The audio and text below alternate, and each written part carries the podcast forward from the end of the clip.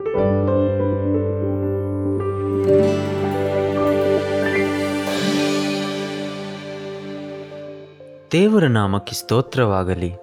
ಇಂದಿನ ಪಾಠದ ಶಿರೋನಾಮೆ ಅಬ್ರಹಾಮನ ಸಂತಾನ. ಇಂದಿನ ಧ್ಯಾನಕ್ಕಾಗಿ ಆರಿಸಿಕೊಂಡ ವಾಕ್ಯವು ಮೊದಲನೆಯ ಪೇತ್ರನು ಎರಡನೇ ಅಧ್ಯಾಯ ಒಂಬತ್ತನೇ ವಚನ.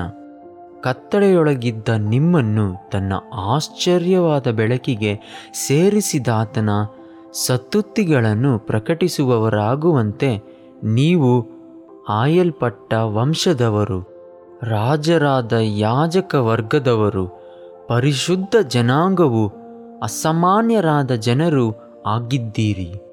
ಒಂದು ಸಣ್ಣ ಪಟ್ಟಣದಲ್ಲಿ ಆಭರಣ ಮಾಡುವವರ ಕಿಟಕಿಯಲ್ಲಿದ್ದ ಗಡಿಯಾರವು ಎಂಟು ಮುಕ್ಕಾಲು ಗಂಟೆಗೆ ನಿಂತು ಹೋಯಿತು. ಆ ಪಟ್ಟಣದಲ್ಲಿದ್ದ ಅನೇಕ ಜನರು ಸಮಯವನ್ನು ತಿಳಿದುಕೊಳ್ಳೋದಕ್ಕೆ ಈ ಗಡಿಗಾರವನ್ನು ನಂಬಿ ಇದ್ದರು. ಆ ಒಂದು ಬೆಳಗಿನ ಜಾವದಲ್ಲಿ ವ್ಯಾಪಾರಿಗಳು ಗಡಿಯಾರವಿರುವ ಕಿಟಕಿಯನ್ನು ನೋಡಿ ಒಂಬತ್ತು ಗಂಟೆಗೆ ಇನ್ನೂ ಹದಿನೈದು ನಿಮಿಷ ಇದೆ ಎಂದು ನೋಡಿ ತಿಳಿದುಕೊಂಡರು. ಶಾಲೆಗೆ ಹೋಗುವ ಮಕ್ಕಳು ಆ ಗಡಿಯಾರವನ್ನು ನೋಡಿ ಆಶ್ಚರ್ಯಪಟ್ಟು ತಮಗಿನ್ನೂ ಹದಿನೈದು ನಿಮಿಷ ಇದೆ ಎಂದು ತಿಳಿದು ಆಟ ಆಡುವುದಕ್ಕೆ ಶುರು ಮಾಡಿದರು.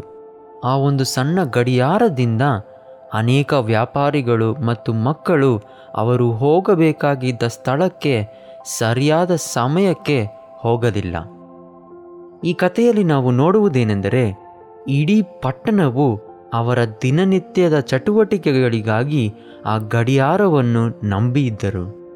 ಆ ಗಡಿಯಾರವು ನಿಂತು ಹೋದ ದಿನ ಇಡೀ ಪಟ್ಟಣದ ಚಟುವಟಿಕೆಗಳು ತಪ್ಪಾಗಿಯೇ ಹೋಯಿತು. ಆ ಗಡಿಯಾರದ ರೀತಿಯಲ್ಲೇ ದೇವರು ಇಸ್ರೇಲ್ ಜನರನ್ನು ಅನ್ಯ ಜನರ ಮಧ್ಯದಲ್ಲಿ ಇಟ್ಟರು. ಈ ಇಡೀ ಲೋಕಕ್ಕೆ ಅವರು ಉದಾಹರಣೆಯಾಗಿರಬೇಕಾಗಿತ್ತು. ಇದನ್ನು ತಾನೇ ನಾವು ಎಜೇಕೆಲ್ನು ಬರೆದ ಪತ್ರಿಕೆ ಐದನೇ ಅಧ್ಯಾಯ ಐದನೇ ವಚನದಲ್ಲಿ ಓದುವರಾಗಿದ್ದೇವೆ ಈ ಭೂಲೋಕವನ್ನು ನಾವು ನೋಡುವುದಾದರೆ ಇಸ್ರೇಲ್ ದೇಶವನ್ನು ದೇವರು ಏಷ್ಯಾ, ಯುರೋಪ್ ಮತ್ತು ಆಫ್ರಿಕಾದ ನಡುವೆ ಇಟ್ಟಿರುವುದನ್ನು ನಾವು ನೋಡಬಹುದು. ಈ ಲೋಕಕ್ಕೆ ಇಸ್ರೇಲ್ ದೇಶವು ಒಂದು ಆತ್ಮೀಕ ಗಡಿಯಾರವಾಗಿರಬೇಕಾಗಿತ್ತು. ತನ್ನ ಜನರಾದ ಇಸ್ರೇಲರ ಮೂಲಕ ದೇವರು ತನ್ನ ಚಿತ್ತವನ್ನು ಈ ಇಡೀ ಲೋಕಕ್ಕೆ ತಿಳಿಸಲು ಬಯಸಿದನು.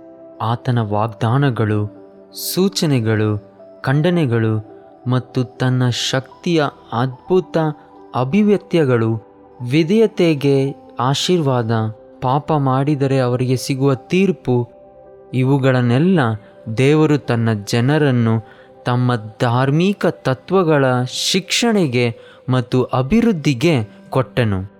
ಆದ್ದರಿಂದಲೇ ನಾವು ಎಬ್ರೇಯರ ಇತಿಹಾಸದೊಂದಿಗೆ ನಮ್ಮನ್ನು ಪರಿಚಯಿಸಿಕೊಳ್ಳುವುದು ಬಹಳ ಮುಖ್ಯ.